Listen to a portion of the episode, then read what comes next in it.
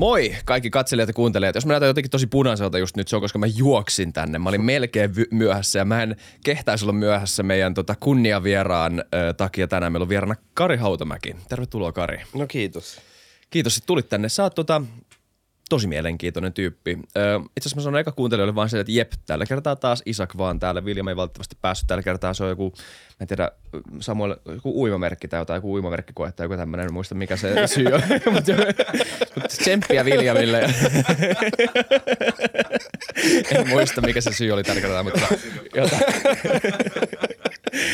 tota, mutta minä täällä tällä kertaa. Ja meillä on vieraana, kuten sanoin, Kari Hautamäki, sä oot ensihoitaja ollut ensihoitaja Suomessa, öö, nykyään ensihoitaja Tukholmassa, Ruotsissa. Mm. Oot kirjoittanut kirjan Etsinä vielä kuole, vielä suluissa, jota mä en valitettavasti ole lukenut, pahoittelen siitä, mutta se tarkoittaa, että mä pääsen kysyä sulta hyviä mielenkiintoisia tyhmiä kysymyksiä. Joo, joo, kyllä. Ää, ei haittaa, että et ole lukenut. Ja tota, niin tosiaan pitää paikkaa se, että ää, sanotaanko vähän reilu 10 vuotta, 12-13 vuotta Suomessa ollut töissä ja kolmisen vuotta sitten lähin Ruotsiin ää, tienaa vähän isompaa rahaa ja sillä tiellä ollaan edelleen. Ja lä- niistä Ruotsin kokemuksista tosiaan se kirjakin sitten kirjoitin. Jep. Et sä tällä hetkellä, ö, susta ihan niin kuin alun perin, sä oot siis syntynyt Ruotsissa, kuulemma Jeevelessä. Joo. Ö, eli sä oot Ruotsin suomalainen. No virallisesti joo, ja Ruotsin suomalainen ja tota, niin maistraatin kirjoissa Suomessa sitten niin ää, mamu. Okei. Onko se näin? Sä oot muuttanut ihan, tänne, eh, niin... vira, virallisesti niin mä taidan olla paluumuuttaja, koska tota, niin, ää, se, menee, se menee tosiaan noissa maistraatikirjoissa silleen, että mä olen palannut, ää, koska mä oon syntynyt muualla mm.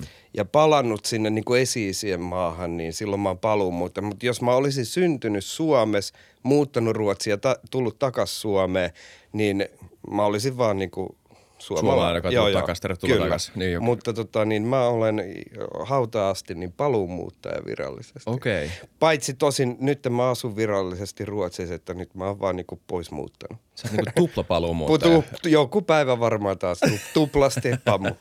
Kyllä. Mutta jännää, koska sä elät kahden öm, kulttuurin välillä, kaksi maata, jotka on ollut historiallisesti tosi läheisiä. Mm. Ja onko finlandssvensk, mä oon suomenruotsalainen, mä oon niinku toinen osa sitä tämän Suomen puoleista ruotsalaista Joo. kulttuuria jollain tavalla.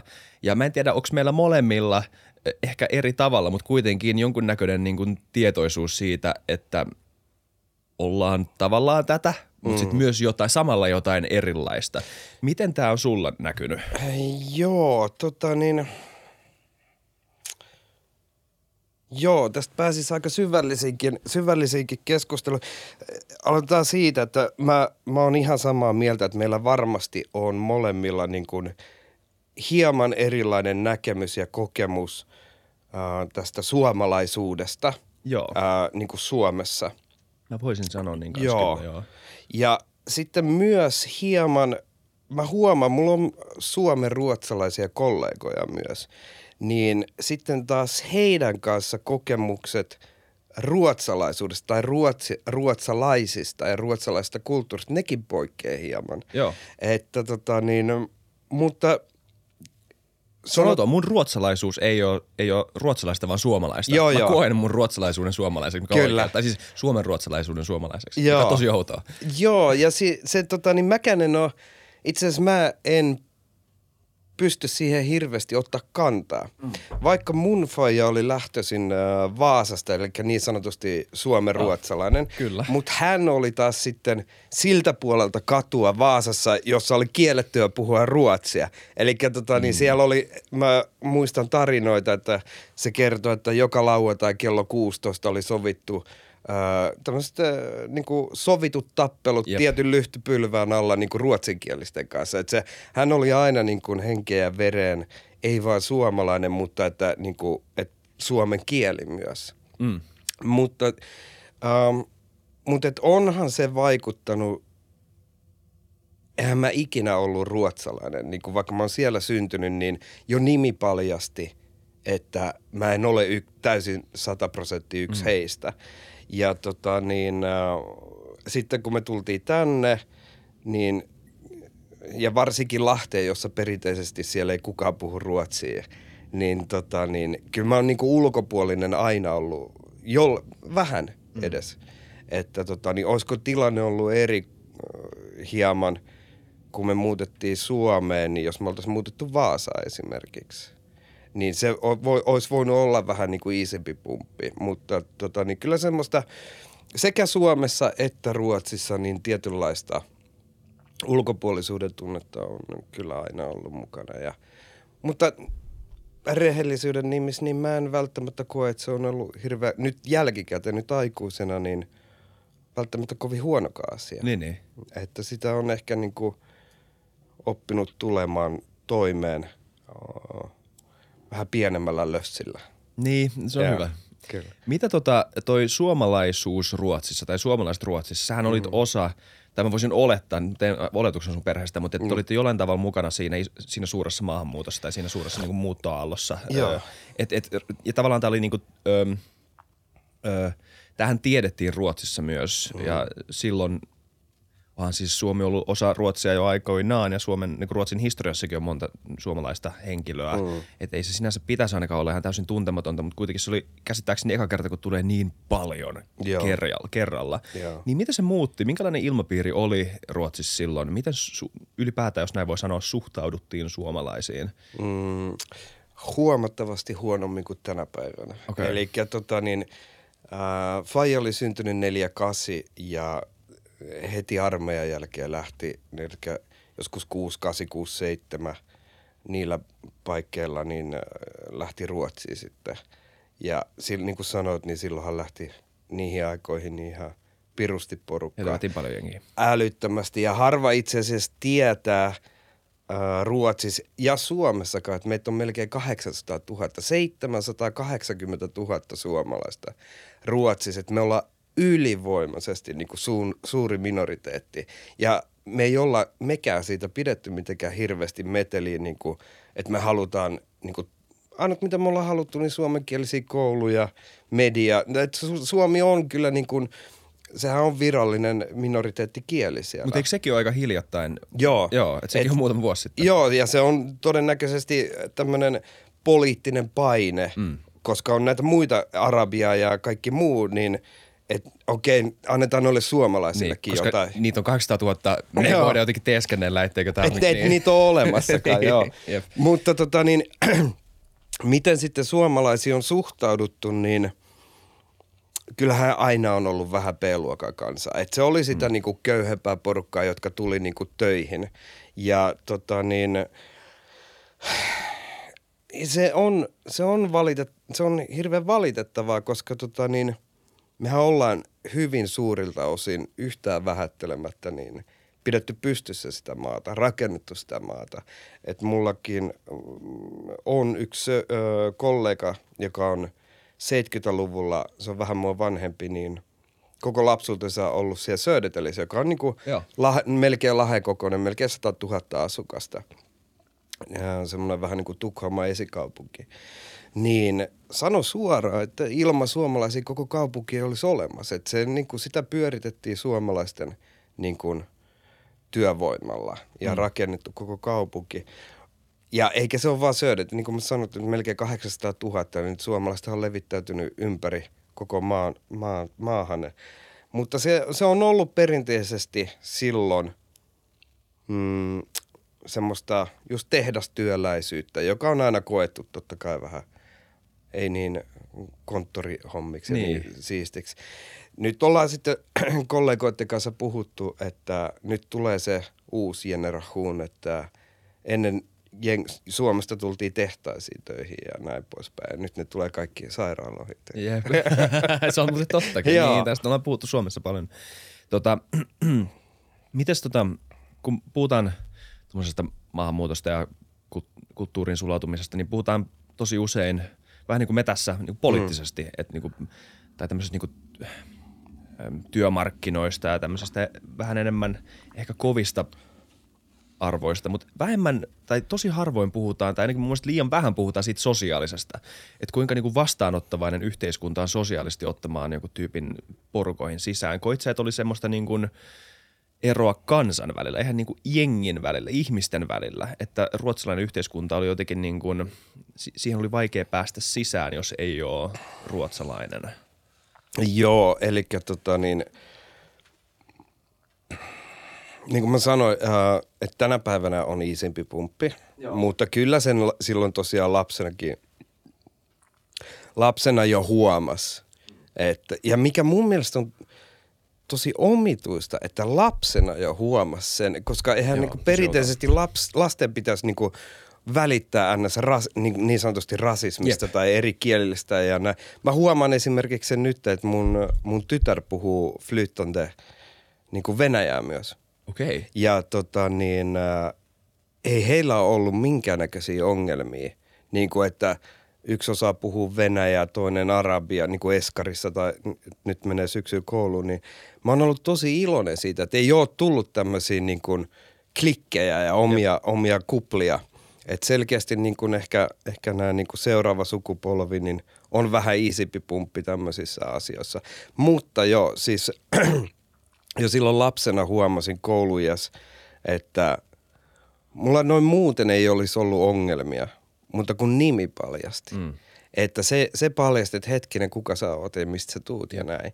Ja kyllä siitä tuli ongelmia. Ei siitä pääse yli eikä ympäri. Että, ja jos ei aina niin kuin nyrkkitappeluita tai tämmöisiä, niin, niin, niin jo pelkästään se, että mistä sä tuut ja että sä et ole ihan täysin me – että, ja, sitten se koko ryhmä katsoo sua vähän semmoisella kysymysmerkki kasvoilla. Joo. kuka sä oot? Joo, ja sitten mikä tässä on, mikä tässä on hämärä, että vielä 90-luvulla, sitten ei ole siis pitkä aika, niin Ruotsissa oli koulu valtion, valtion niin kuin tukemana, siis se oli laillista niin sanotusti, en tiedä voiko se olla diskriminaatiota vai miksi sitä mainitsis, mutta kouluilla oli oikeus kieltää la, lapsia, niitä koululaisia koti- ja koulumatkalla puhumasta äidinkieltä. Se oli kiellettyä ruotsi. Miten se voi olla Miten voi? Ja tä, tästä ei puhuta. tästä ei puhuta. Ja tämä ei aiheuta minkään näköisiä niin kuin, että et hetkinen, mitä, mikä maa se Ruotsi sitten on, kuitenkin onkaan. Että niin kuin pari 30 vuotta sitten niin lapsia kiellettiin puhumasta koulumatkalla omaa äidinkieltä. Ja oliko tämä siis joku yhden opettajan keksintö tai ylipäätään Ei, niitä oli, vaan? niitä oli kouluja, kouluja ympäri Ruotsia, wow. jotka, jotka harjoitti semmoista politiikkaa. Ja se, se oli niin kuin tiedossa ja silloin on ollut myös niin kuin valtion siunaus siihen. Hmm. Ja suomalaisia kiellettiin puhumasta suomea koulumatkalla. niin kuin, mitä he, ja jos ei se niin kuin edesauta semmoinen politiikka, niin kuin rasismia mm. sitten, että ruotsalainen lapsi katso, niin kuin, totta hemmetissä se on, että kun ei noilta kielletä oman äh, ton kielen puhuminen, mm. niin kai meillä on sitten varmaan oikeus niin kuin kieltää niiltä vähän sitä sun tätä tai kohdella just vähän silleen, että mm. ne ei ole meitä. Joka johti sitten siihen niin kuin munkin osalta, että koska mä sitä vaistosin, niin mähän tosi lahjakkaasti unohdin suomen kielen että sitten kun me tultiin Suomeen, niin mähän vedin kolme vuotta putkea äidinkielestä ehtoja. Mä tiedän, kesälomat piirtelin jotain A- ja B-kirjaimia. Mua ärsytti niin pirusti, mutta tota niin, et, kun lapsella on se tarve kuulua johonkin, niin se alkaa sitten kompensoimaan omaa tekemisiä ja niin kuin tekemään semmoisia asioita, että se, se niin kuin, ja mulla se liittyi siihen, että mä unohdin sitten tosi lahjakkaasti suomen kielen. Mä muistan tänä päivänä, mä tiesin, että me ollaan muuttamassa Suomeen.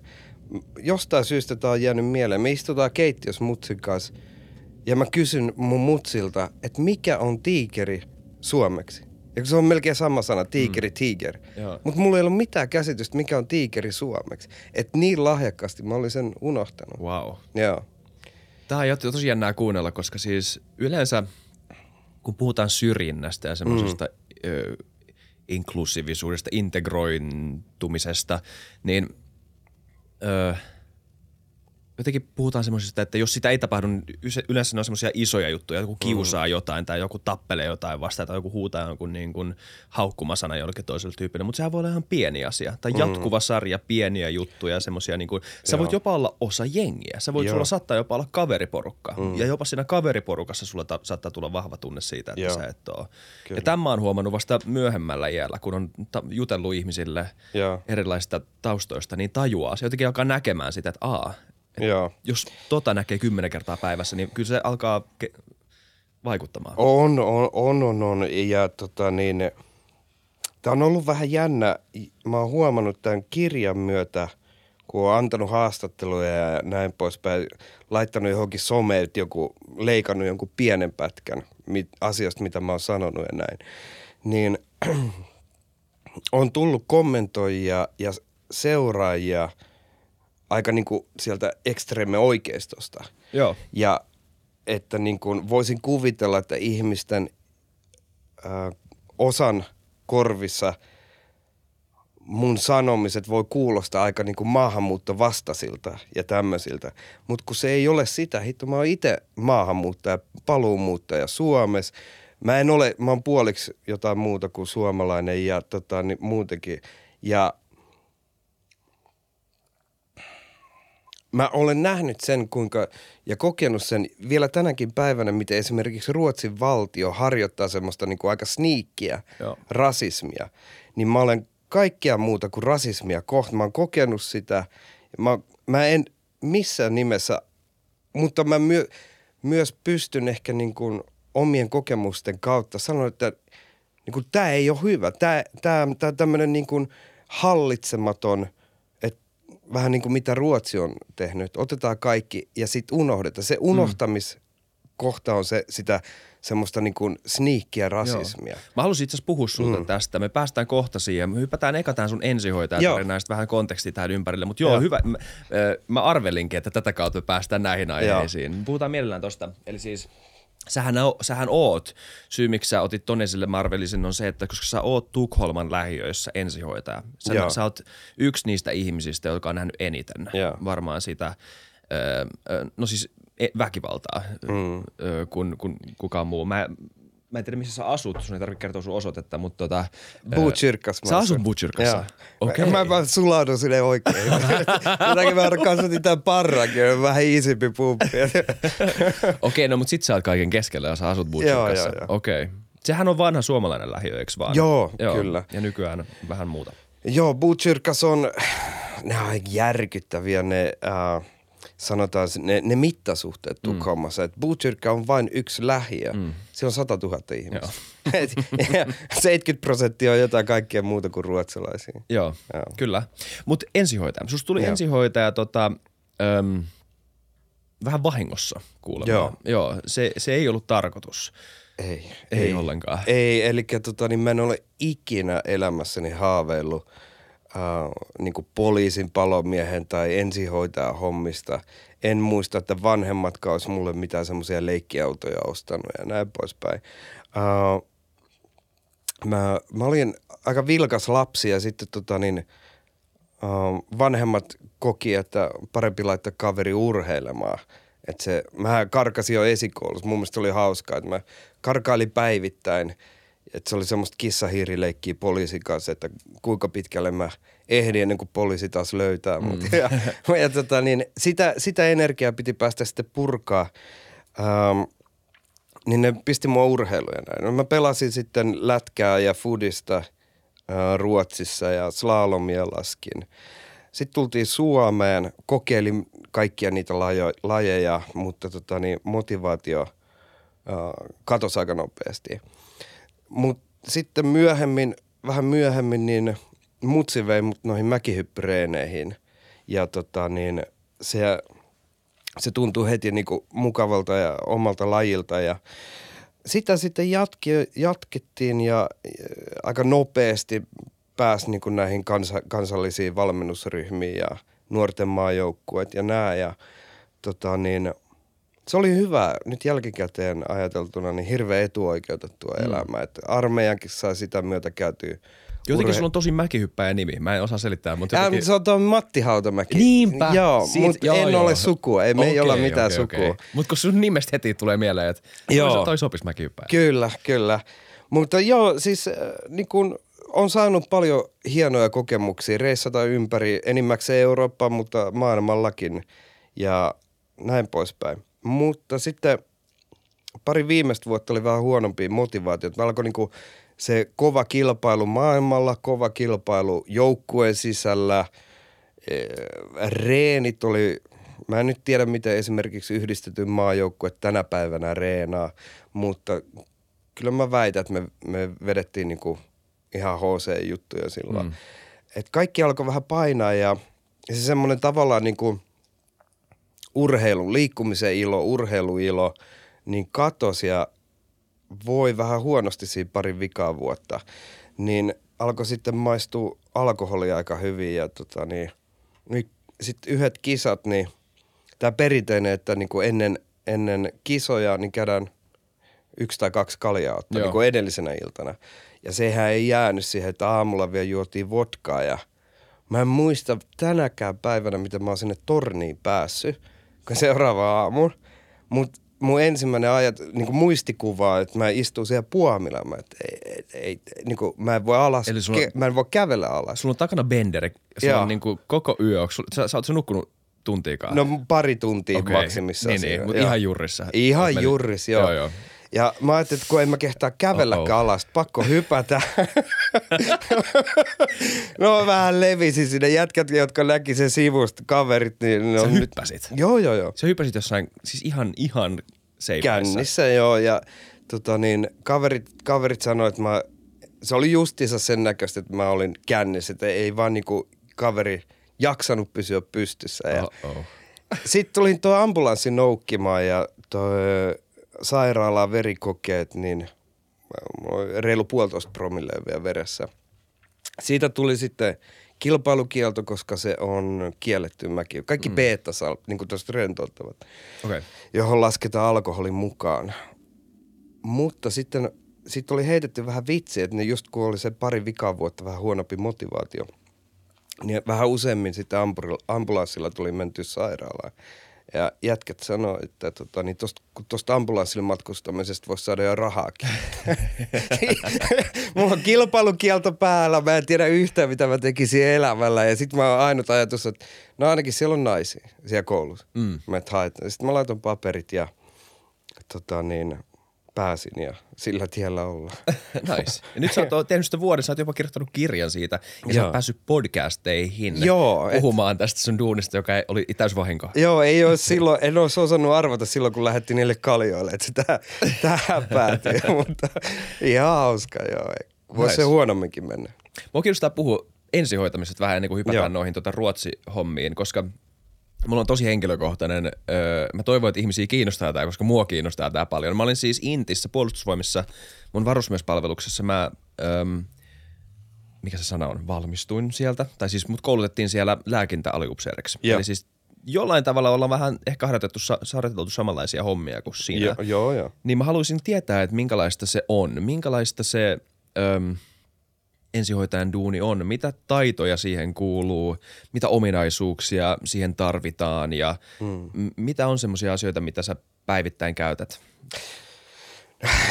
No kyllä mä, kyllä mä niin kuin näkisin, että siinä on kaksi kolme semmoista niin kuin tärkeää on päätöksentekokyky, mm. sitten jonkunnäköinen stressisietokyky, mm. joka ne menee vähän käsi kädessä, että, että myös se, että sä niin kuin uskallat tehdä niitä päätöksiä, niin silloin, silloin sun täytyy sietää sitä stressiäkin ja ottaa niin kuin vastuun niistä omista päätöksistä. Ja sitten totta kai sosiaaliset taidotkin Joo.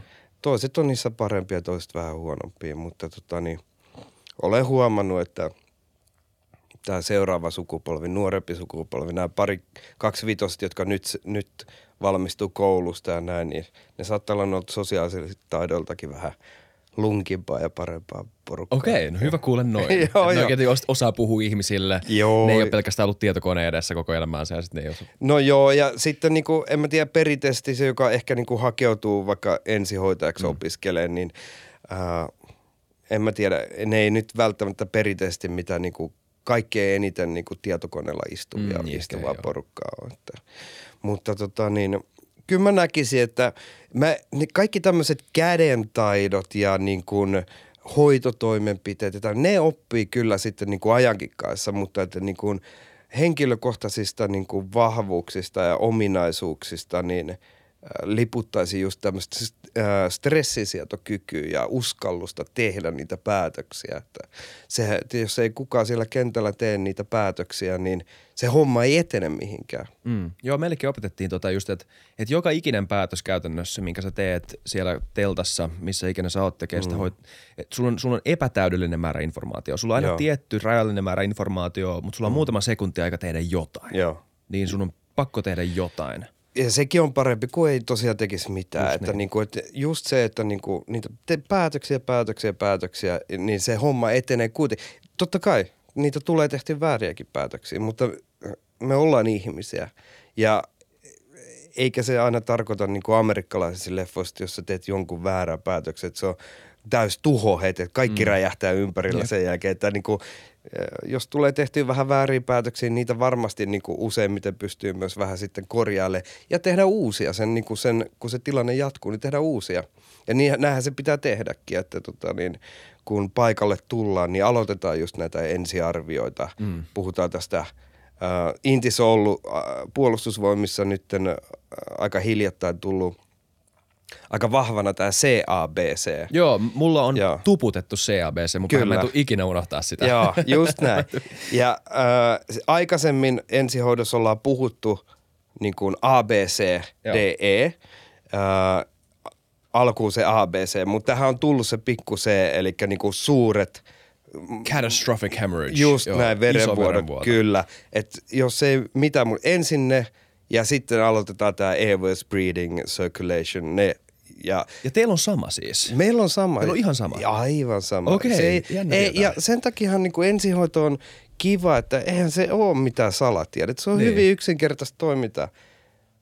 Airways, breathing, circulation, ta, äh, mikä tämä D, mikä se on englanniksi, mutta siis tajunta. Niin. Ja sitten E, tämä exposure, niin kuin, otetaan vähän vaatteita pois ja nähdään, että onko niin kuin Joo. piileviä vammoja, mitä ollaan vielä siinä, kun ne, ne kriittisimmät elintoiminnot on ensin turvattu, Kyllä. just tämä airways ja breathing ja circulation. Voitaisiin me käydä vähän hitaammin läpi tämä itse asiassa. Ehkä jotain kuuntelijat kiinnostaa. Siis äh, tää on, puhutaan siis hoitomenetelmästä. Sä Joo. kohtaat potilaan, äh, ja sä et tiedä vielä kuka tämä on, mitä sille on tapahtunut, mutta jotain on tapahtunut. Se makaa maassa siinä ehkä jopa vuotaa verta jostain. Kyllä. Mitä sä teet? Sulla on, ja tää on niinku, ylipäätään lääketieteessä, lääkärit ei ole mitään taiteilijoita, jotka alkaa niinku toteuttaa omaa niinku, teoriansa, vaan siis useimmille asioille on menetelmiä, kaavoja, joita seurataan. Ja Just tämä. CABC on yksi niistä. Joo, ja siis sehän on hirveän hyvä menetelmä, koska eh, just tämä, että niinku, ei lääkäritkään, eihän ne mitään ylitekijöitä Niin. ole. Et ne on ihan samanlaisia ihmisiä, ja jotta tullaan johonkin diagnoosi, saadaan diagnoosi, mm. ää, niin sehän lähtee tämmöisestä erotusdiagnoosi. Että niinku suljetaan pois asioita kun, niin kauan, kunnes jäljellä on enää yksi mahdollinen asia, tyyli, tyyli vähän näin yksinkertaistettuna. Ää, Yhteislyttingsmetoden. Joo, joo, just näin. Ja, ja se, tähän se perustuu se just se CAB, että se pikku C siellä, niin suuret verenvuodot tyrehdytetään, jotta se ei kuole heti siihen. Sen jälkeen me voidaan niinku aloittaa vähän rauhallisemmin just tämä airways, breathing, circulation, airways, niinku, äh, niinku hengitystiet. Kyllä. Okei, okay, niin tsekataan, että silloin hengitystiet auki. Onko suussa mitään? Äh, jos on, niin poistetaan, jos mahdollista. Äh, jos ei ole, niin turvataan se hengitys sitten kuitenkin vaikka maskilla tai jollain. Meillä kä- käytettiin semmoisia nenänieluputkia. Joo, niitäkin. semmosia- Joo, Joo, kyllä meilläkin on niitä. kyllä, wow. Ja sitten breathing, just jos ei hengitä, niin sitten on happi sen jälkeen, kun se hengitystiet on varmistettu. Circulation, eli puhutaan verenpaineesta. Siis äh, yksinkertainen asia, sormi tuntee pulssi. Jos ei tunne pulssia ranteesta, niin se on yläpaineet, verenpaine alle 100. Sitä on pakko alkaa niin kuin, äh, tukemaan sitä verenpainetta. No mikä se on? Niinkin yksinkertainen asia, kun laitetaan tippa tippumaan. Mm. That's it. Et sä voi paljon muuta tehdä. Sitten tulee tajunta. Tajunnan tajunnan toteamiseen on tämä Glasgow Coma Scale, ootko kuullut? Kyllä. Maksimipisteet 15.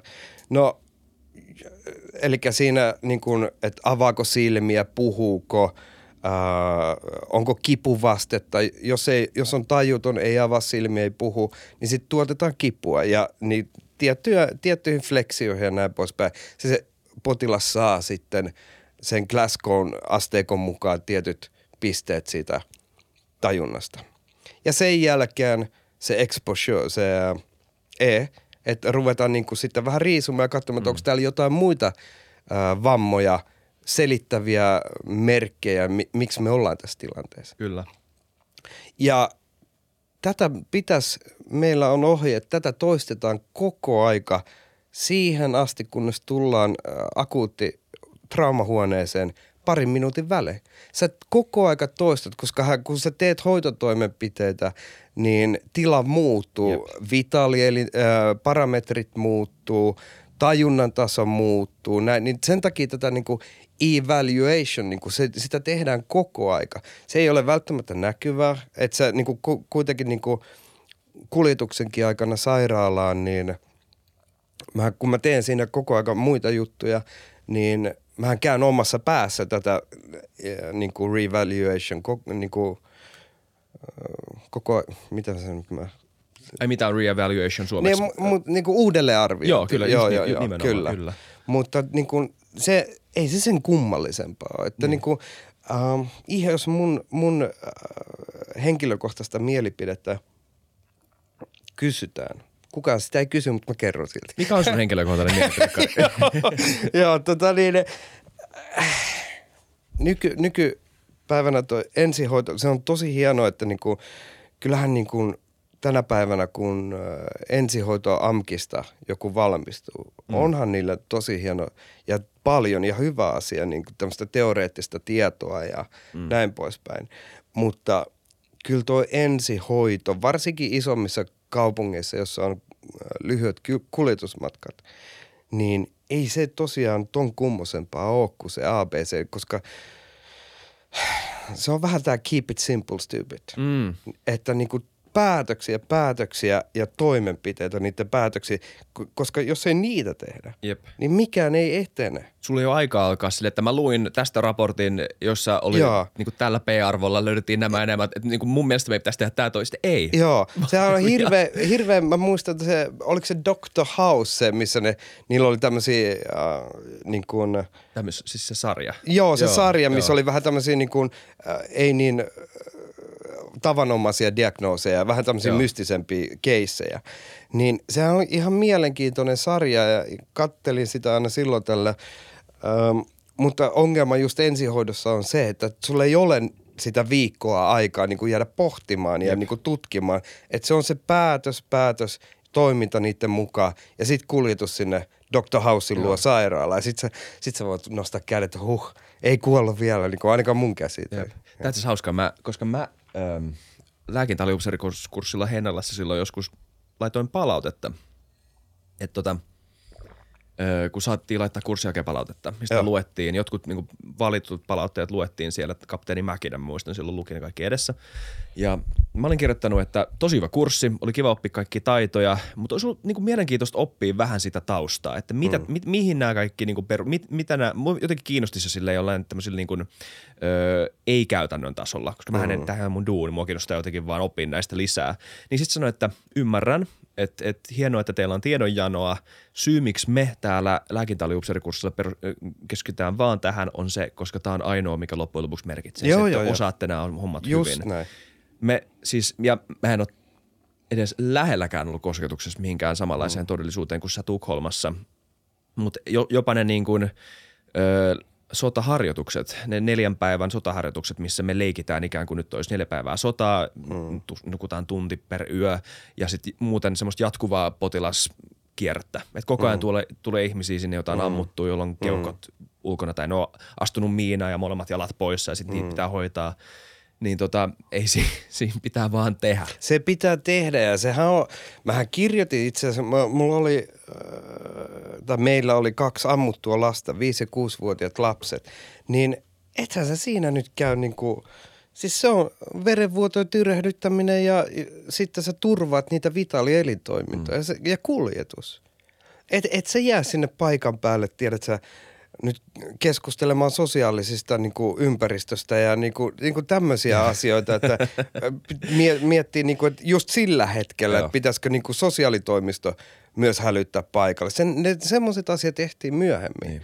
Ja, tota niin, ja just mikä korostuu varmasti äh, niin kuin just tuossa kenttälääke lääke, tai e, hoidossa, niin ähm, just tämä, tri, kun puhutaan näistä triagesta. Joo, tämä jäi mulle mieleen. Joo. Huh, Eli kun, kun niin kuin monipotilastilanteessa, mikä niin kuin on skenaario varmasti niin kuin armeijakin harjoituksissa, että niitä potilaita on kymmeniä, satoja samaan aikaan. Kyllä. Ensimmäinen, niin. Yleensä ensimmäinen piste ainakin meidän tapauksessa on semmoinen pieni laavu, ö, jossa hoidetaan ekat nopeat vammat, sitten tullaan semmoiseen kenttäsairaalaan ja sinne alkaa kasautua niitä potilaita aika, no, aika nopeasti. Mm. Siellä on yleensä Kyllä. yksi lääkäri ja sitten muutamia tämmöisiä lääkintämiehiä. Joo. Ja sitten jos sinne tulee yli kymmenen potilasta, niin sitten pitää alkaa tekemään just tätä triagea. Joo. Kerro, mikä se on. Äh, no triagehan just, että luokitellaan näitä niin kuin, potilaita – näillä värikoodeilla. Ja näitä värikoodeja on siis musta, punainen, keltainen ja vihreä. Kaikki, kaikki käve, itse kävelevät on vihreitä. Keltasi on, että ne on loukkaantunut, vaatii hoitoa, mutta ei ole välittömässä äh, hengenvaarassa. Punaiset on välittömässä hengenvaarassa, ne tarvii niinku hoitoa heti ja mustat on sitten jo, ne on kuolleet. Mm. Ja tätä triage mäkin on muutamia kertoja joutunut tekemään niin kuin kymmenille ihmisille mm. niin kuin tämmöisissä monipotilastilanteissa. Niin mikä sielläkin on tärkeää, se on aivan varma, jos mullakin on 20-30 potilasta, että mä osalle annan siinä alkuarviossa väärän äh, tämän värikoodin. Joo. Mutta tota niin, se, mikä siellä koulutuksessa, tai niin kun näitä asioita harjoitellaan ja tehdään, mikä sielläkin on tärkeä, niin se päätöksenteko. Sä käyt jokaisen läpi, ensiarviossa käyt jokaisen läpi, maks 15-20 sekuntia jokaisella. Sä teet näin nopeasti niitä päätöksiä, annat sen värikoodi. Sitten kun tulee näitä kollegoita perässä, niin ne tietää heti. Että kuinka paljon meillä on mustia, kuinka paljon jotain muuta. Mm. Uh, sitten aloitetaan ne toimenpiteet niiden värikoodien perusteella. Joo.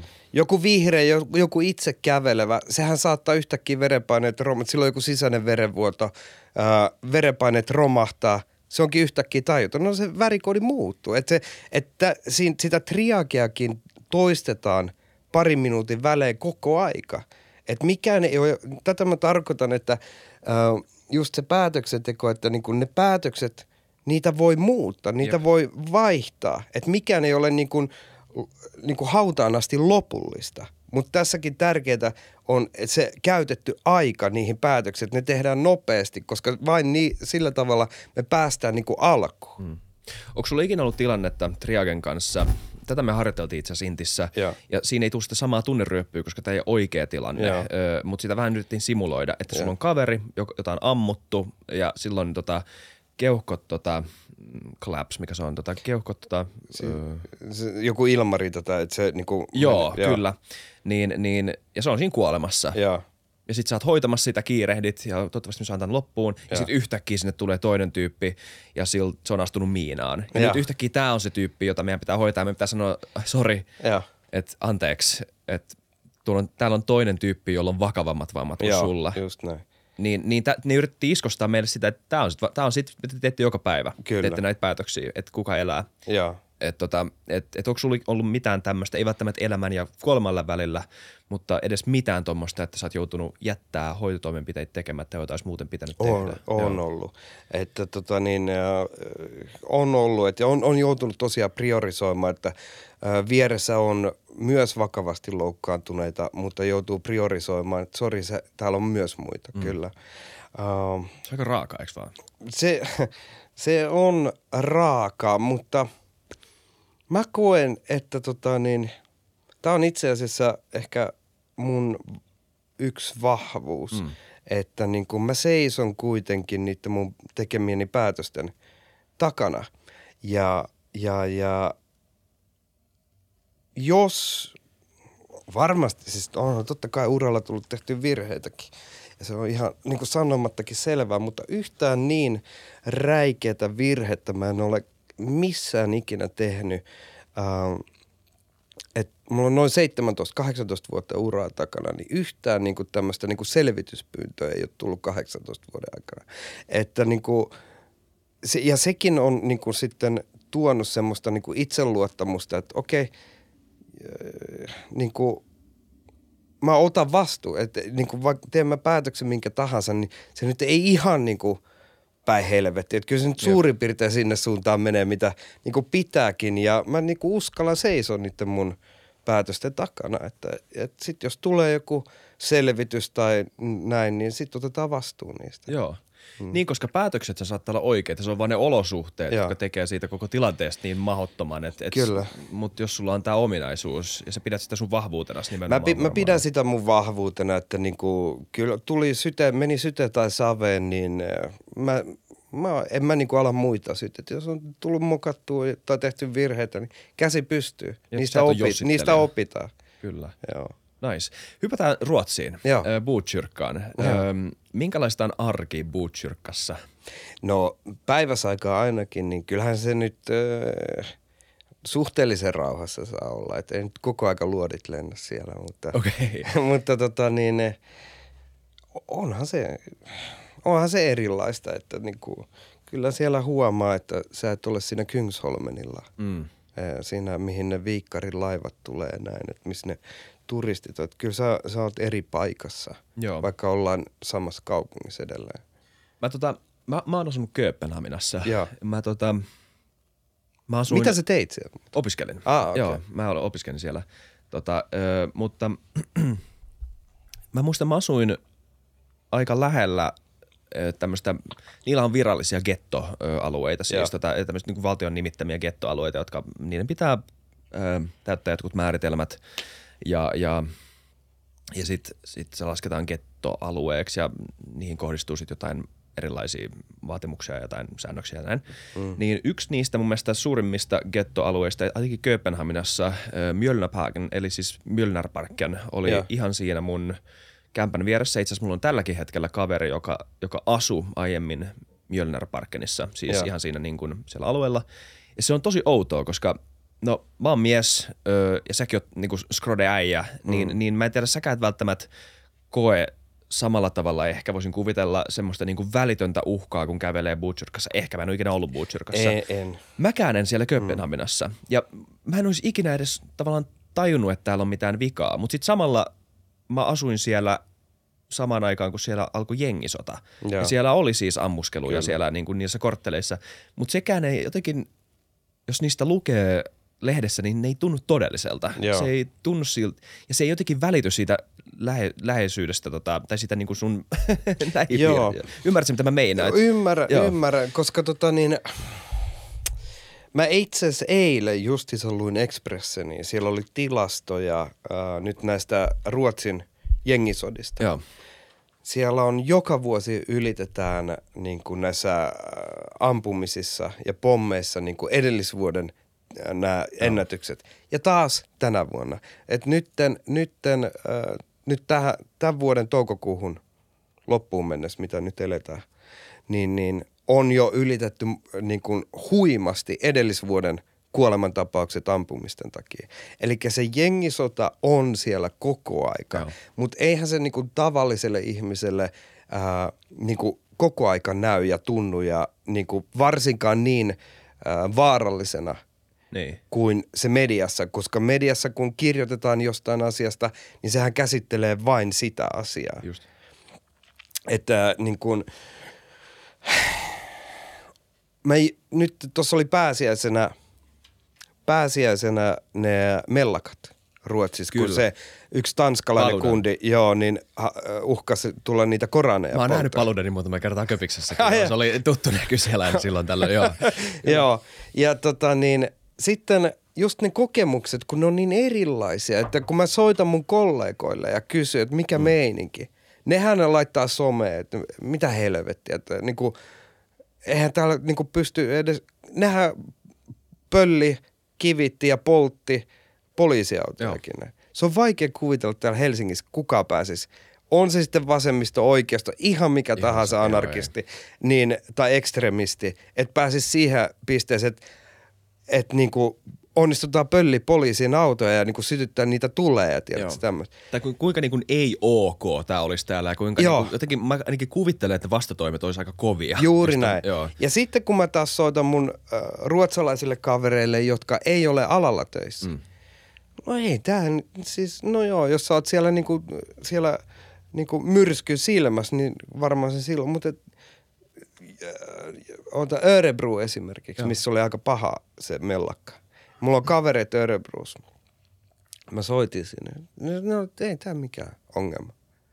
Että mitä niin ei ongelma? Niinku, mitä helvettiä? Mä en tiedä sitten, että äh, et, niin kuin, kuinka paljon siinä on myös sitä vanhaa ru, tai sit, sitä ruotsalaista kulttuuria sekoittunut ei me voida kieltää sitä, että on ollut myös poliittisesti aika äh, riskialtis puhua näistä tämmöisistä asioista. Ja kun, mm. jos joku sanoo, että ei ole ok pölli poliisiautoja, ei mm. ole ok kivittää palomiehiä ja ambulansseja äh, ilman, tai et, niin, kuin, niin on pakko saada mm. sanoa ilman, että se on rasismia. Joo, joo, joo, kyllä. Ja, ja Ruotsissa on ollut vielä sairaampi atmosfääri tässä asiassa, että niinku, heti kun tulee puheeksi tämmöiset asiat, niin ihmiset hiljenee.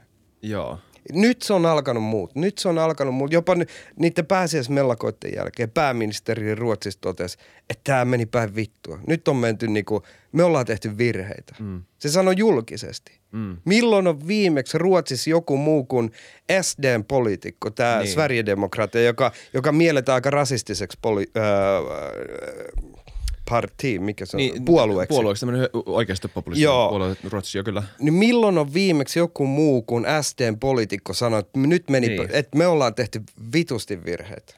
Mä en itse asiassa tiedä, onks mä en, mä en puoliksi seuraa Ruotsin uutisia niin aktiivisesti, mutta mä, mä ainakin tiedän, että muutamat poliisipäällikkö on kai tullut ulos jollain, niin kuin, että nyt että, niin tämä ei ole ok, että meillä Joo. ei riitä resurssit ja kaikki näitä, mutta siis poliitikoista mä en itse asiassa tiedä, Joo. onko noin suoraan ikinä sanottu. Sepä se, Kyllä. ja nyt äh, Ruotsissa on tullut myös poliiseja pihalle sen jälkeen, kun ne on lopettanut poliisissa ja jäänyt eläkkeelle tai syystä tai toisesta, ja sen jälkeen alkanut kertoa totuuksia. Mutta työssä ollessaan kaikki oli vähän, no on ongelmia, mutta ei tämä ole niin paha. Mm. Ja se on väärin, että jopa poliisi pelkää sanoa vaan totuuden. Mm.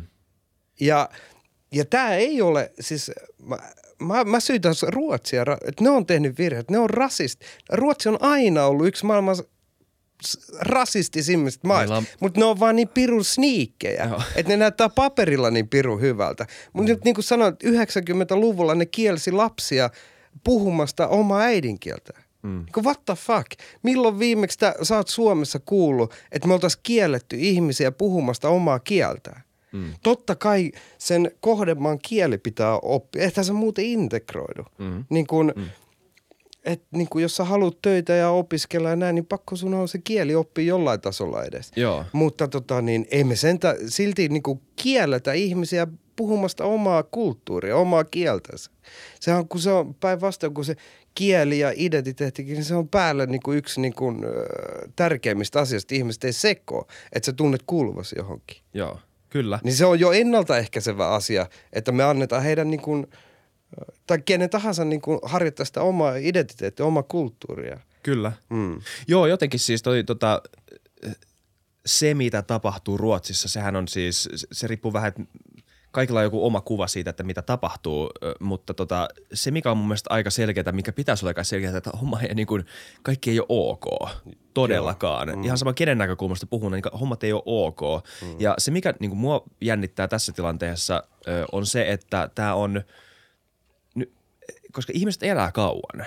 Mm. Ja nyt, nyt on sukupolviin iskostettu ajatus tämmöisestä niin kuin vastakkainasettelusta mm. yhteiskunnan sisällä, niin siinä kestää, saattaa kestää kauan, että tuommoisia niin korjataan. Se mua vähän huolestuttaa tuossa, että jos, ja me voidaan vähän puhua tästä tämä poliittinen aspekti ja tämä sosiaalinen aspekti, mitä tulee, tähän on tosi iso aihe, ihan Joo, valtava aihe, mutta kyllä me voidaan vähän yrittää tökkiä sitä, jos me tässä Vähän voidaan aloitettu. yrittää tökkiä, mutta Joo. mulla ainakaan ei ole, ei, en väitä, että mulla niinku on sataprosenttista vastausta mihinkään, mutta just tämä on mielenkiintoinen itse asiassa, mitä sanoit, että kuinka kauaskantoisia vaikutuksia niin. näillä on. Uh, silloin, silloin kun puhuttiin silloin alkuun, että suomalaisia meni paljon. Mm. Niitä meni myös sinne Söderteliä paljon ja suomalaisetkin teki siellä niin kuin, teki A-töitä, mutta myös niin kuin, rikoksia. Mm-hmm. Uh, ja Söderteliässä oli aika iso ja vahva niin kuin, tämmöinen niin kuin suomalainen mafia, suomalainen rikollisuus. Mm.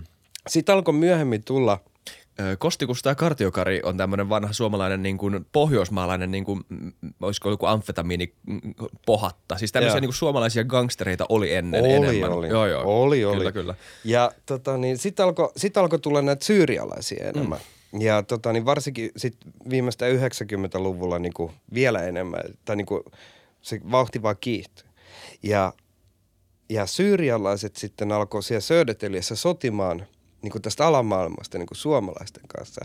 Ja ennen pitkään otti vallan siitä, että niin kuin ne syyrialaiset tällä hetkellä rulettaa niin kuin, ei vaan alamaailma, mutta kaikki. Mm. kaikki.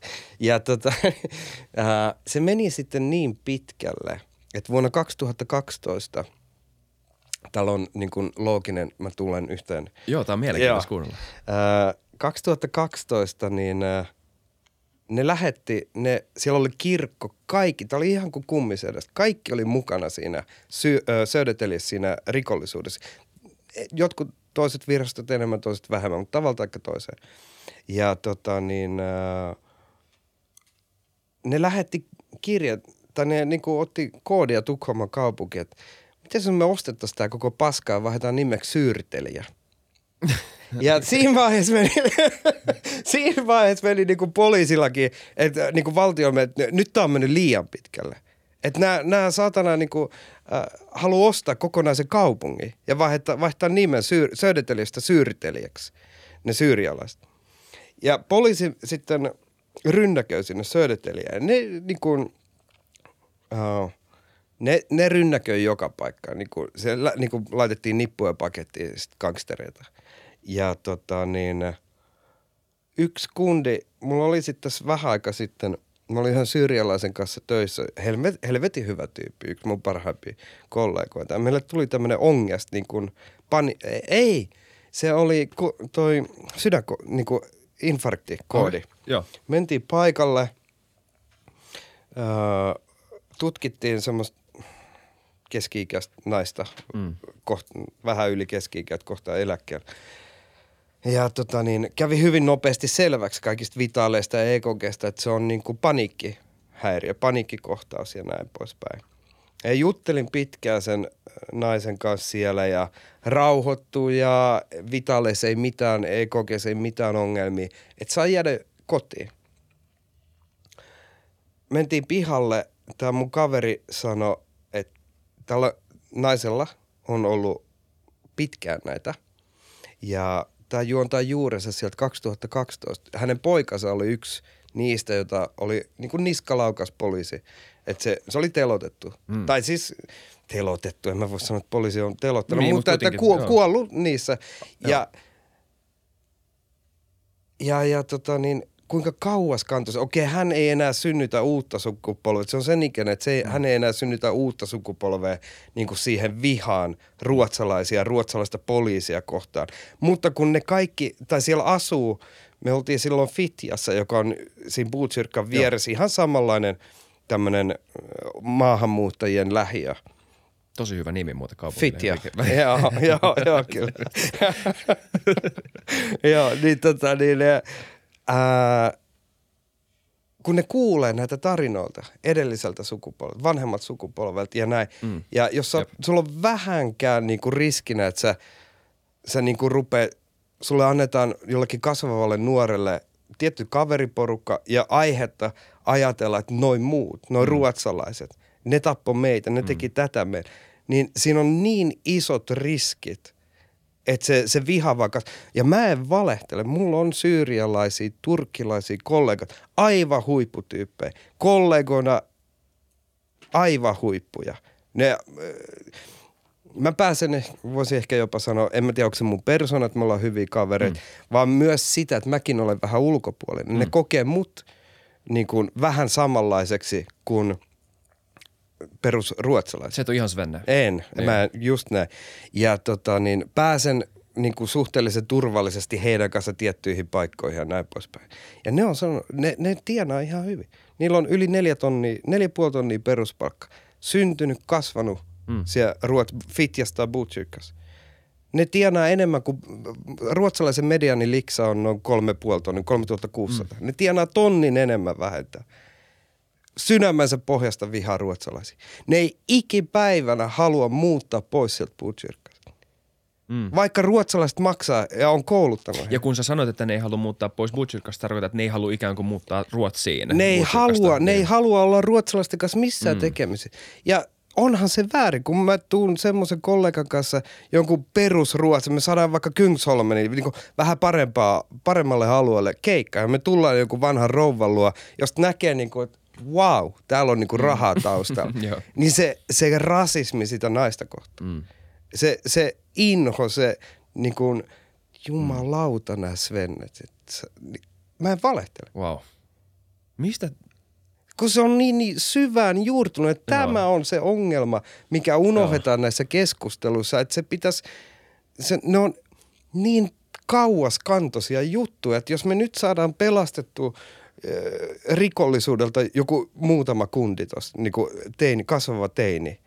No fine, tosi hyvä juttu niille, mutta se ei poista sitä niin kuin, että mitä siellä tapahtuu siellä kulisseissa koko aika sitä niin kuin mielen niin kuin, ns, mä en tiedä miksi sitä, kuin manipulointia tai mustaamista tai miksi sitä sanoo. Joku näköinen vastakkain, tosi syvällinen Se on tosi syvällä Joo. ja ne, ne vaatii niin paljon, vaatisi enemmän huomio ja aikaa ja rahaa, mm. että se semmoinen ajattelutapa niin kuin saadaan kitketty pois. Mm.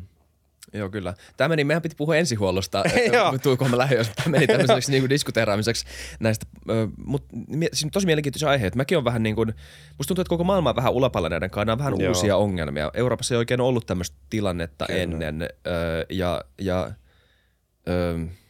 mä oon aina siis ollut, siis Suomen kannalta sille, että, että, että mun mielestä on hyvä, että 2015 ne otettiin se Suomen kiintiö ja mun mielestä Suomi on hoitanut pakolaispolitiikkaa aika hyvin mm. su- verrattuna ainakin Ruotsiin. Joo, joo, joo. Öö, ja, tota, ja, ja ne niin kuin yleisesti ollut niin kuin ok sen kanssa. Mun on ollut ihan hyvä juttu, mutta mut sit toisaalta tämä on vähän niin kuin uusi aika mm. tässä niin kuin tällä aikakaudella. Et nyt me niin kuin, eka kertaa nähdään isoja joo. ongelmia. Kyllä. Ja meidän pitää ehkä vähän olla enemmän pragmaattisia näiden asioiden suhteen, eikä pelkästään olla idealistisia. Ja joo, se on jotenkin, joo, mikä, joo. mitä mä oon itse oppinut tässä viime joo, joo. vuosien aikana. Kyllä. Joo. Ja tuli mielenkiintoista, mitä sanoit, toi, tota, että Ruotsissa on vähän niin kuin ikään kuin unohdettu. Et Ruotsi on hyvä ollut niin kuin pumppaamaan numerot ylös ja ole pitämään hienoja puheita asioista, mutta sitten se maan sisäinen integraatiopolitiikka, se, mitä, se, se, se ns. dirty work, jota ketään mm. ei loppujen lopuksi kiinnosta, jota, josta ei saa mehukkaita lööppejä, mm. niin se on jäänyt pienemmälle. On, on, Joo, on. okei. Okay. nyt, nyt tähän, siellä on ollut se on niin kuin hyvä suuntaus, että siellä on ollut nyt tätä, ra- rakennuspolitiikka on ollut semmoista, että niin kuin rakennetaan näitä, vuo- on alettu rakentaa näitä vuokrakämppiä mm, myös niin kuin näiden rikkaiden omakotitaloalueiden sekaan. Mm. Niin silloin ehkä, ehkä on niin kuin parempi – äh, mahdollisuus siihen, että niin kuin porukka alkaa sekoittua ja Joo. integroitumaan. Et se, mä en tiedä, onko Suomessa semmoista, semmoista tota niin, äh, lakia, että näin on pakko tehdä. Kyllä, Suomessa mun mielestä nimenomaan tämä asumispolitiikka politiikka tapahtuu sille, että ei olisi tämmöistä, niin että et nimenomaan sekoitetaan. Ja siis tämä on niin, ja kun mä kysyn tuossa alun perin siitä, että, että on nämä poliittiset aspektit versus nämä sosiaaliset Just, aspektit. Mielestäni ne on niin tärkeitä. Siis se, kun puhutaan siitä, että miksi, joku, niin kuin, miksi helsinkiläiset on enemmän öö, – mitä se nyt sä voisi sanoa, suvakkeja, suvaitsevaisia, tai miksi helsinkiläisillä on enemmän, ö, stereotyyppisesti ainakin on, niin kuin, mm. on laajempi ö, ihmisolemisen tyyppi tyypit ok, tai mm. i, enemmän suvaitsevaisia, näin voisi ehkä sanoa. Niin, niin en mä usko, että se on, ei se ole mistään, että helsinkiläiset on parempia ihmisiä. ei todellakaan. niin. Se on sitä, että on totuttu hengaamaan Joo. tyyppien kanssa ja sitten nähdään, että okei, okay, no ihan ok. Joo. Niin, että se, se on se sosiaalinen äm, äm, conditioning, exposure, äm, englanninkielisiä sanoja. Siis tämmöiset, mutta ylipäätään se, että sä oot ihmisten, sä, se ei ole pelkästään semmoinen niin abstrakti idea sulla päässä, Joo. se henkilö, vaan se on oikea ihminen. Kyllä. Ja just niin kuin sanoin, että, että se, se muutos vaatii aikaa, että niin kuin sanoin, että lapsi puhuu myös venäjää ja heillä on arabiakielisiä eskarissa Joo. ja näin. Ja se ei ole enää niin kuin no big deal. Niin kuin, tiedät, se, se niin. ei ole semmoinen, se ei ole mingillä. Mä olin vähän, meillä oli eilen – Mm. Käytiin tutustumassa äh, kouluun, hän menee syksyllä ekaluokalle. Ja tota niin, siellä näki kanssa taas, että se on no big deal. Niin kuin, se, on niin kuin no, se on niin uncool juttu. Niin se on niin kuin joku, ei ne edes tajua. Niin. Ne, ne ei ajattele. Kun taas silloin 80-luvulla selkeästi me vielä ajateltiin niitä asioita. Ja ju, just kuten sa, sanoit, että tota niin, äh, tämä on suhteellisen uusi juttu. Mm niin kyllä se vie kantaväestöltäkin niin kuin tavallaan aikaa oppe. Hetkinen, mi- miten on? Miten me pitäisi niin kuin suhtautua koko asiaan? Miten tämä pitäisi A, suhtautua ylipäätänsä hoitaa taas? Todellakin siis. Mä, siis ilman muuta. Musta tuntuu, että silloin kun ö, oli ne isot pakolaisaallot, niin ei ehkä – siis jopa ne, jotka niinku tuki tätä Refugees Welcome-tyypit, mm. niin ei ehkä niinku ihan käsittänyt sitä, että kuinka niinku syvällisestä kansallisesta projektista tässä ikään kuin on kyse ja kuinka Joo. pitkästä. Että niinku, hei, tänne tulee ia, uusia ihmisiä, joille tämä on ihan outo mesta. Joo. Kyllä. Tämä on ihan pimeä mesta tämä Suomi monelle niin kuin maailman ihmiselle. niin, niin se tulee olemaan aika iso. Suomalaisillekin. Niin, niin, nimenomaan. siis just näin. Niin, että siis, niin kuin, tämä saattaa olla pitkä proggis. Kyllä. Jotenkin, niin kuin, et, et, et, sitä ehkä, sitä vähän vähäteltiin. Mun se ei ole hyvä, koska se, se vähättelee kummankin ö, väestöosan kokemusta siitä, Joo. että kuinka niin kuin haastavaa tämä voi olla loppujen Kyllä. lopuksi niin kuin yhteensovittaa erilaisia ihmisiä. Kyllä. Joo. Ja tosiaan, tosiaan eilen, kun, eilen, kun käytiin siellä koululla tutustumassa eka päivää, niin mä mietin tätä asiaa, niin kuin se, koska se on heille täysin pois. He ei ajattele tämmöisiä, ne lapset. Että tässä nyt taitaa, kun on ollut poliittisesti ja niin kuin, vähän tätä vastakkainasettelua just oikeisto ja vasemmisto. Että jopa tuntuu, että niin kuin – kantaväestön on ollut vaikeampi puhua näistä asioista kuin, kuin, niin kuin näiden lasten tyylisiä koulussa. Mm. Et niin kuin, näistä asioista niin kuin päästä, sinne pitäisi jotenkin niin kuin ilman sitä leimautumisen riskiä ja tämmöistä, niin saada olla oikeus niin kuin puhua näistä asioista niin kuin ns. Vastakka, vastapuolien kanssa ja Joo. löytää se joku, että okei, hei nyt me ollaan niin kuin molemmat niin kuin yhtä mieltä tästä suunnasta. Tämä voisi mm. olla niin kuin hyvä – hyvä niin kuin keino yrittää, että meillä kaikilla on hyvä olla. Mm. Joo, mm. kyllä siis mun, se on yksi, yksi varmaan tulehtuneimmista aiheista Joo. tällä hetkellä ja se, se, se niin kuin kerää luoks, luoksensa kaikenlaisia niin kuin semmoisia NS-äärimölyäjiä, jotka sitten saa kaikki NS-järkevät äänet haluamaan vaan mennä puolelle ja pois. Joo, ja se on tosi harmi, Kyllä. koska tämä on, tässä puhutaan kuitenkin niin kuin ihmisten – elämistä ja tota, musta niin kuin tosi tärkeä aihe. Mutta mut ettei tämä mene tämmöiseksi poliittiseksi niin spekulaatioksi. Musta vähän, vähän kuulla niistä sun tarinoita ihan niin kuin kentältä. Öö, tota, et mi, mitä, mitä, mitä kaikkea sä oot nähnyt siellä? Me pitää itse kohtaa, onko sulla aikataulu? Ei, mikä? ei, sulla ei, ei, ei. Siis äh, meillä on Eskarin, Eskarin kevätjuhlat, loppujuhlat, mutta siihen on vielä monta tuntia aikaa. Okei. Okay. No hei, mulla on tota, mun pitäisikö mennä tonne Kalasatamaan kohta, mutta jutellaan hetki vielä, joo, joo, koska joo. me ei ole vielä puhuttu yhtään noista Sorry. Ei mitään. Ei, tämä oli ihan, ihan mielenkiintoista vaihtaa ajatuksia mm. tuosta, koska tämä on vähän ollut ajat, juttu, mikä, mistä mihin on vaikea jotenkin laittaa, vaikea vähän annostella. Joo. Öö, no anyway. Öö, öö, joku mieleenpainuva keikka öö, hmm. tuota, Tukholmasta. Joo. Um, Mä aloitin sen, se koko kirjaprojekti lähti tästä keikasta, että toi yksi murhapoltto, uh, se tapahtui 19, uh, muutama päivä ennen joulua. Niin, niin siinä perheäiti, kolme lasta ja vanhemmat, perheäiti halusi ottaa eron käsittääkseni ja äh, isä sitten valeli sen perheäidi pensalla ja heti tiku perää, kun se nukkuu. Wow. Äh, joo, ja tota niin, äh, kaksi perheen alaikäistä tyttöä pääsi sieltä karkuun. Poikaa ei löydetty alkuun, se oli 15-vuotias poika. Poika ei löydetty alkuun ja mä, se isä oli siis mun potilas, kun hän oli hengittänyt kaasuja ja näin poispäin. Uh, tota niin, alkoi tietyssä vaihe, niin kuin jossain vaiheessa puhua vähän sekavia juttuja. Mulla tuli semmoinen fiilis, että nyt ei helvet. Niin kuin, koska me alkuun hoidettiin sitä niin kuin tavallisena tulipalo, tavallisena onnettom, tulipalo onnettomuutena. Mulla tuli se, semmoinen fiilis, että nyt ei, nyt ei kaikki stemmaa. Mm. Ja mä hyppäsin autosta pihalle, äh, sanoin äh, poliisien kenttäjohtaja, tai vetäisin hihasta niin kuin sitä poliis, poliisien johtajaa, että mikä, mikä ajatus teillä on, että niin kuin, mulla on vähän outo fiilis nyt tästä asiasta. Ja sitten, ja sitten pikkuhiljaa alkoi niin kuin selviämään, että se on ollut niin kuin tahallaan sytytetty. Poika ei ollut löydetty, isä epäili, että se on niin kuin lähtenyt päässyt karkuun sieltä. Sitten se mm. löydettiin se poika myöhemmin kuolleena ja tota niin, silloin, ja A, siinä, mikä siinä oli se, että se, se poltti sen äh, vaimonsa – se ei ollut millään tavalla kiinnostunut niistä tytöistä, ne ty, äh, niin kuin, niistä tytöistä.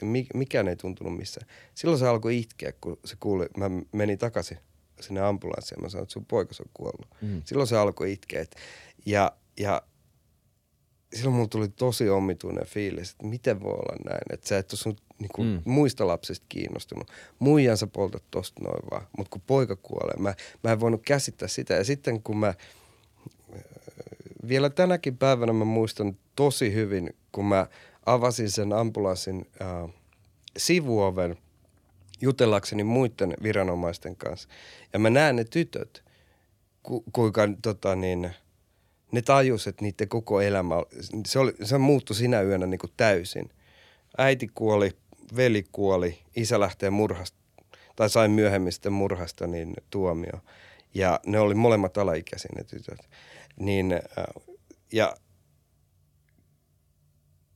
oh, kyllä mä sen muistan näinkin, mutta varsinkin just silloin jouluaikaa, niin tulee mieleen, niin kuin, että, että mitä niille kuuluu, mitä niille menee. Mä en ikinä mm. tule saamaan tietää, eikä mun tarvikaan, mutta tota niin, uh, kyllä ne, mä en tule ikinä unohtaa niitä tyttöjä kyllä, että säälin tosi paljon. Joo. Joo. Mitä, äh, mutta oliko tuossa niinku, kuinka paljon hoidettavaa tuossa loppujen lopuksi ei siinä, jää? Si, siinä ei mulle ei. ollut hirveästi, että se ää, isä oli, isä oli tota, niin, hengittänyt niitä palokaasuja, mutta ei niin, että olisi niinku, saturaatiosta tai niinku, mitä palovammoja, että hän voi fyysisesti ihan ok. Okay.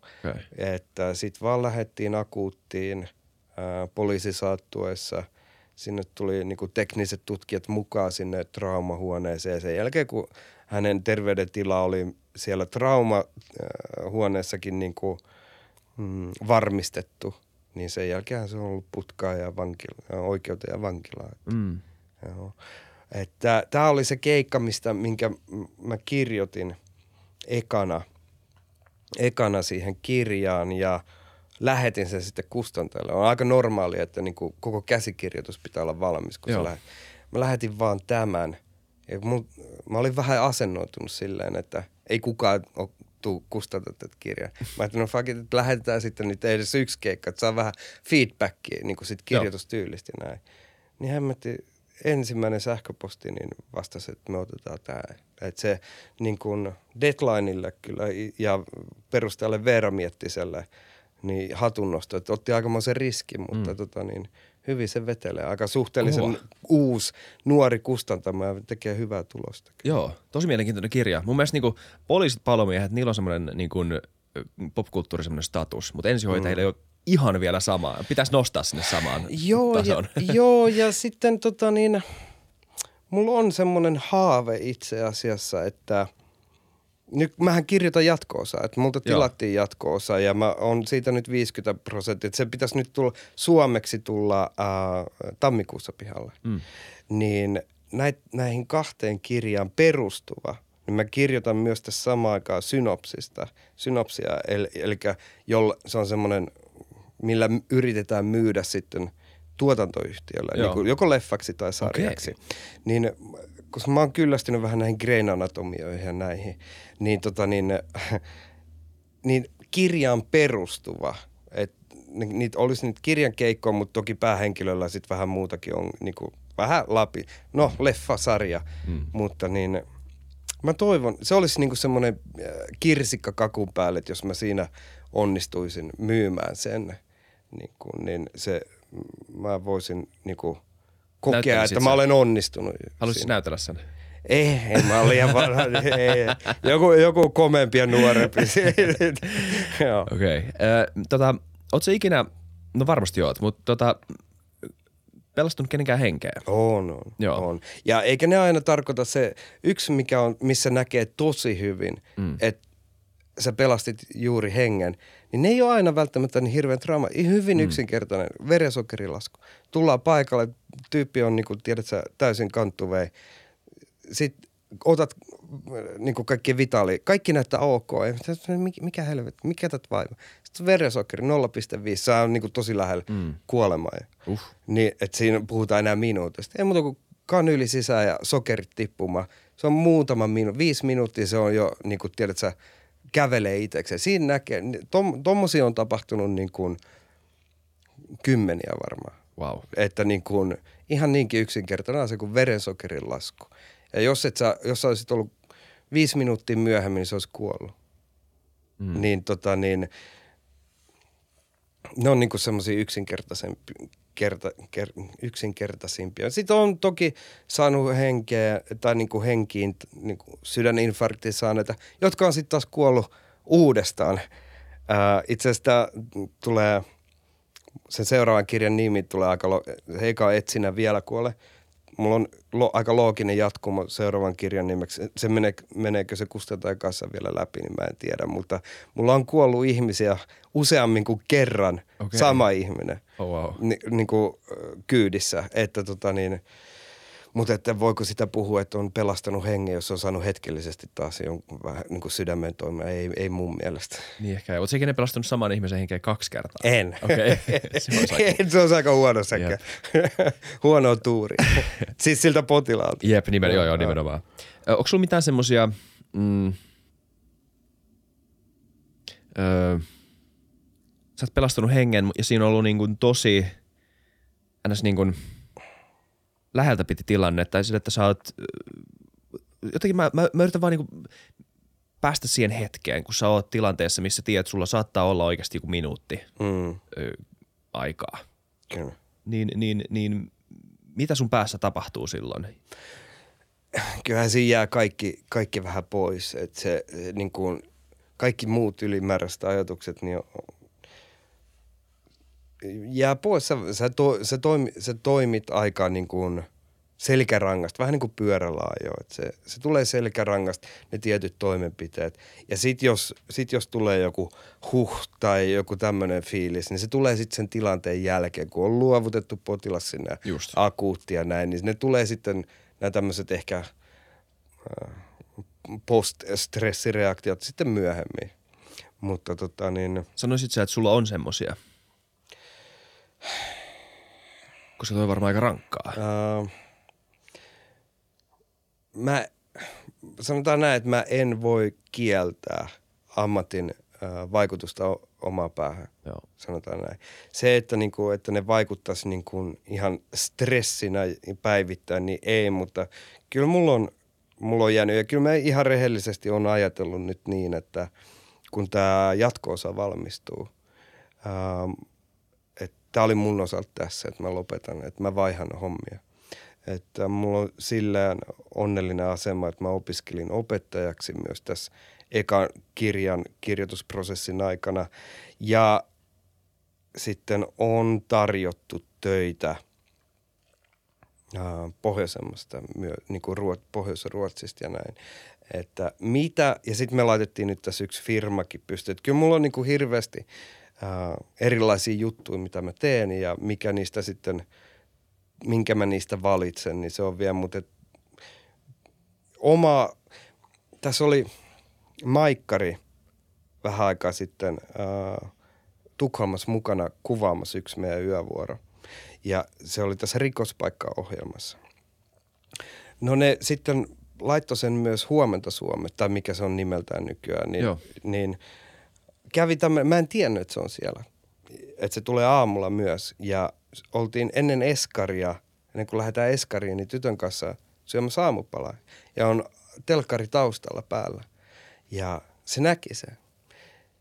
Ja tota niin, se oli, ei mitään, mutta sitten kun se hain eskarista ja sanoi, että iskä, hei, no, sun pitää vaihtaa duuni. Se oli selkeästi, hän oli jäänyt mm. miettimään, kun se, siellä oli näky, mä vaihoin sitä kanavaa, no, mutta siellä oli näkynyt verta siellä ambulanssin lattia ja näin. Että niin kuin, jos, jos mulla on, jos tämä ammatti on vaikuttanut mun päähän, niin, ei- niin sen, nyt, sen nyt vielä kestää, että mä en ole vielä ihan täysin hullu. Et musta ei ole niinku yhteiskunnalle vielä mitään vaaraa, mutta et jos niinku kasvava lapsi jää niinku stressaa päiväajaksi, että niinku Mm. toi iskän täytyy vaihtaa töitä, niin silloin mä, onko tämä sen arvosta enää? Jep. Että se, tämmöisiä asioita on pakko alkaa miettiä. Jaa. Mm. Seuraavaa päätöstä odotellessa. Kiitos tosi paljon, että sä oot tullut tänne vieraaksi. Kiitos. Yksi vielä itse asiassa, ennen kuin sä lopetat sun ensihoitajan uran, niin mun pitää saada tämä kysymys, tai vastaus sulta tähän kysymykseen vielä. Mitä normin ihmisen, ihan perusihminen, joka tallaa tuolla ja kävelee, se on jotenkin vähän hämmästyttävää itse asiassa, kuinka vähän me tiedetään ensihoidosta tälleen niin kuin sivareina, Joo. siviileinä.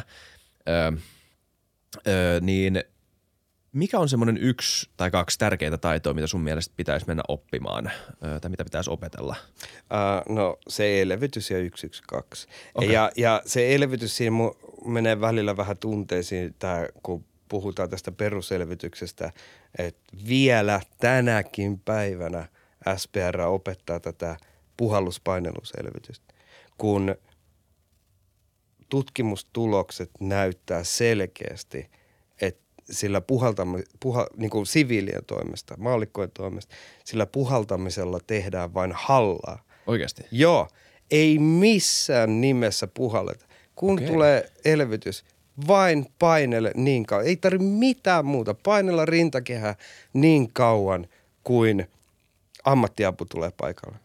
112 ja äh, pa- paineluelvytys. Meillä on tilastoja. Äh, British Heart, äh, Heart Foundation te- on tehnyt paljon tutkimuksia. On verrattu niitä, elvy- jot- joissa on ollut maali- aloitettu maallikkoelvytys.